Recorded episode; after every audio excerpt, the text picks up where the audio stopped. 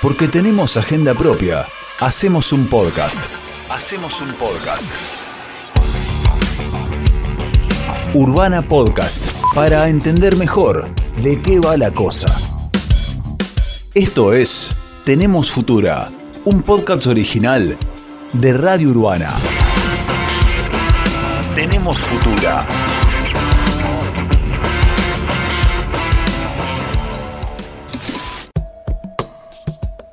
¿Sabías que la menstruación en Argentina es un factor de desigualdad social y económica? En nuestro país, la brecha salarial ronda el 30% y el ingreso promedio para la mitad de las mujeres es de 18 mil pesos mensuales. Las personas menstruantes gastan entre 1.900 y 4.000 pesos para gestionar su menstruación. Estos datos los sabemos porque por primera vez en la historia el Estado Nacional presentó un informe sobre la gestión menstrual y la desigualdad de género. Ahora bien, ¿qué es y cómo funciona la gestión menstrual? Mi nombre es Lupe Seña y esto es Tenemos Futura.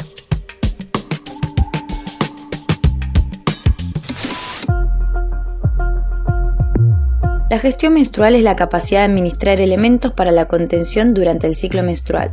Estos elementos van desde toallas higiénicas, descartables o reutilizables, hasta tampones, copas menstruales y medicamentos. La agrupación Economía Feminista es pionera en la disputa por el reconocimiento de la gestión menstrual como un factor de desigualdad de género. Desde 2017, la organización impulsa Menstruación, una campaña para concientizar sobre el tema, y también han acompañado la numerosa cantidad de proyectos legislativos presentados para regular este tema.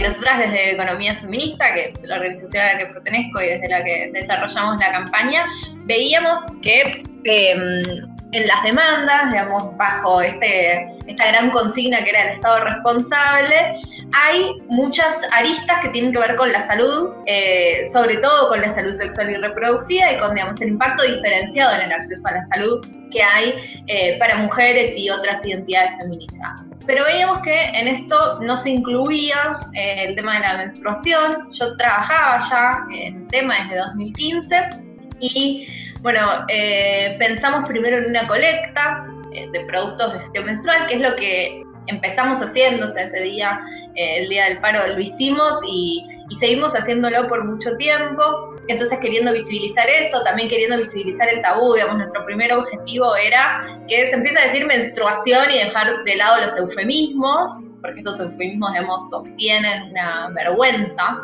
al respecto. El eslogan, digamos, es que la menstruación es también un factor de desigualdad y planteamos tres reclamos que son la quita del IVA a estos productos, la provisión gratuita en espacios comunitarios como escuelas, cárceles, universidades, comedores, hospitales y eh, investigación y socialización de datos. También es un impacto diferenciado sobre nuestros ingresos, que ya de por sí son menores.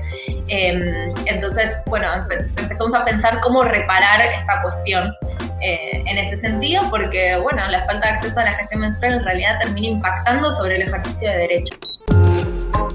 Escuchábamos a Agostina Mileo en Recinto Abierto. Ella es comunicadora científica e integrante de Economía Feminista.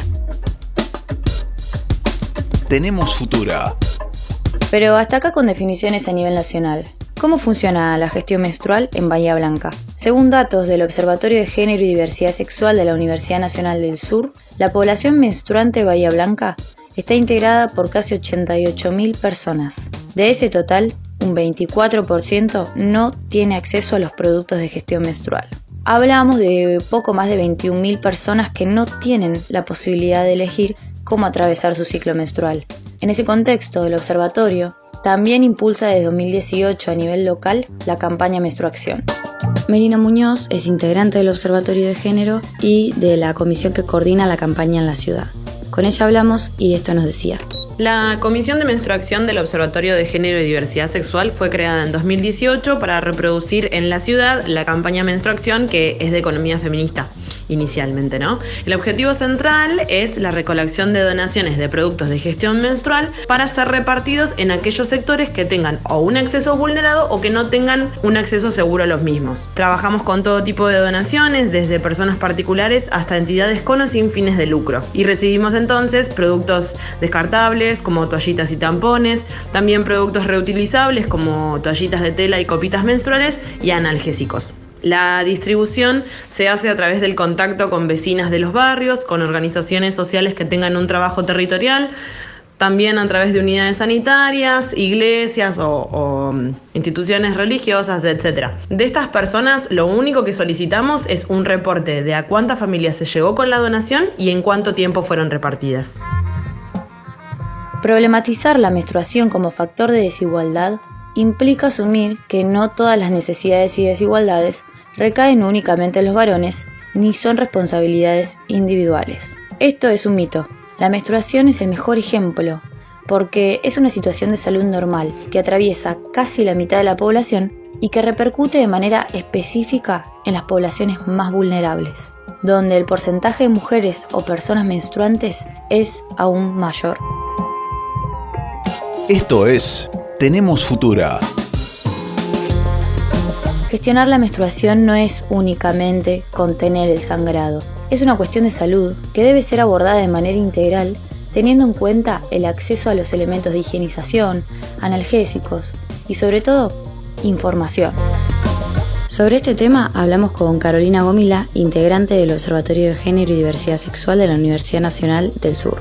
Pienso que es muy importante que se garanticen los productos de gestión menstrual porque muchas mujeres están bajo el índice de pobreza y esas personas siguen sufriendo la menstruación y la siguen gestionando de formas súper precarias. Muchas veces eh, utilizan algodón o hasta ropa doblada y estas cuestiones también impiden un desarrollo de sus actividades cotidianas, como ir al colegio, salir de sus casas para ir a trabajar, porque no solamente no tienen los recursos para gestionar la contención de la menstruación, como pérdida de sangre en sí, sino que tampoco tienen recursos para contener los dolores menstruales. Otro agravante de nuestra ciudad es que no está garantizado el acceso al agua potable, ni siquiera en la zona centro, así que como todos sabemos, en los márgenes de la ciudad es todavía más grave la situación. Entonces, es parte de la gestión menstrual poder garantizar una higiene adecuada de las personas.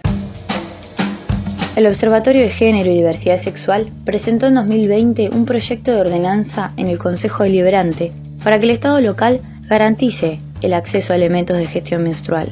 Micaela Gasparini, integrante del observatorio, nos cuenta en qué consiste el proyecto. Nosotros lo que estamos pidiendo a través del proyecto de ordenanza es que se pueda distribuir, que pueda haber información, capacitación sobre la gestión menstrual, ya que vemos que eh, hay todo un sector de la población de personas que menstruan que no puede acceder a productos de gestión menstrual, por lo que tienen que recurrir a otros, a otras formas, a otros medios de menstruar, lo que también hay otras, otras problemáticas. El proyecto de ordenanza lo que intenta hacer es eh, distribuir eh, productos de gestión menstrual, pero no solo de descartables, sino tratar de usar alternativas eh, ecológicamente sustentables. La gestión menstrual debe ser una gestión del Estado, el, poder difundir, capacitar, distribuir los productos de gestión menstrual para que así las mujeres de cualquier sector puedan tener acceso a la información y puedan decidir qué elemento utilizar. Instrumentar esta temática es fundamental porque mejoraría la calidad de vida de las personas. Ahora bien, ¿qué pasó con este proyecto que proponen? La concejala del Frente de Todos, Analía López, lo explica muy bien. Con relación al, proyecto de, ordenanza de autoría del, del observatorio, el mismo ingresó al Consejo Deliberante el 14 de septiembre del 2020 y de allí Entiendo que desde la Comisión de Asuntos eh, Legales, que es la primera que se asigna, fue enviado a informes del Ejecutivo, como se acostumbra a hacer con todo proyecto de ordenanza, el 16 de marzo de este año, iniciando su recorrido por mm, distintas secretarías como la de Salud y Políticas Sociales, hasta recalar desde el 13 de abril en la Subsecretaría de Desarrollo Social. La verdad que es un proyecto muy rico, crea un programa de gestión menstrual que establece no solo un sistema de, provisión eh, y distribución gratuita de, artículos o elementos de gestión menstrual, sino también que mm, propone campañas de información y promoción de salud eh, ginecológica muy importantes eh, para llegar, digamos, al, al universo de la población menstruante.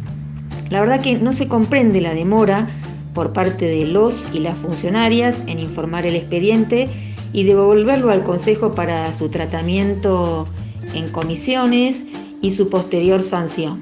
No estamos hablando de poca cosa, estamos hablando de garantizar el acceso real a la salud y a la educación sexual de la población menstruante. Y el Estado no se puede hacer el distraído. El proyecto está archivado. A la variedad de iniciativas presentadas en la Comisión de Género del Consejo Deliberante, que están estancadas hace tiempo, se suma la iniciativa del Observatorio de Género. Queda expuesta la diversidad de ideas y herramientas presentadas desde la ciudadanía, con agendas claras, con respuestas posibles. La campaña Menstruación es un claro ejemplo de los impulsos asomados. Sin embargo, no alcanza con las voluntades colectivas, sino que también hace falta que la gestión local acompañe. Esto último, como ya hemos mencionado varias veces, no parece ser una prioridad. Este fue el noveno episodio de Tenemos Futura. Tenemos Futura. Idea y producción, Micaela Lencinas. Notas e informes, Lupe Seña, Tomás Casela. Edición y locución, Federico Becchi. Tenemos Futura, un podcast original de Radio Urbana.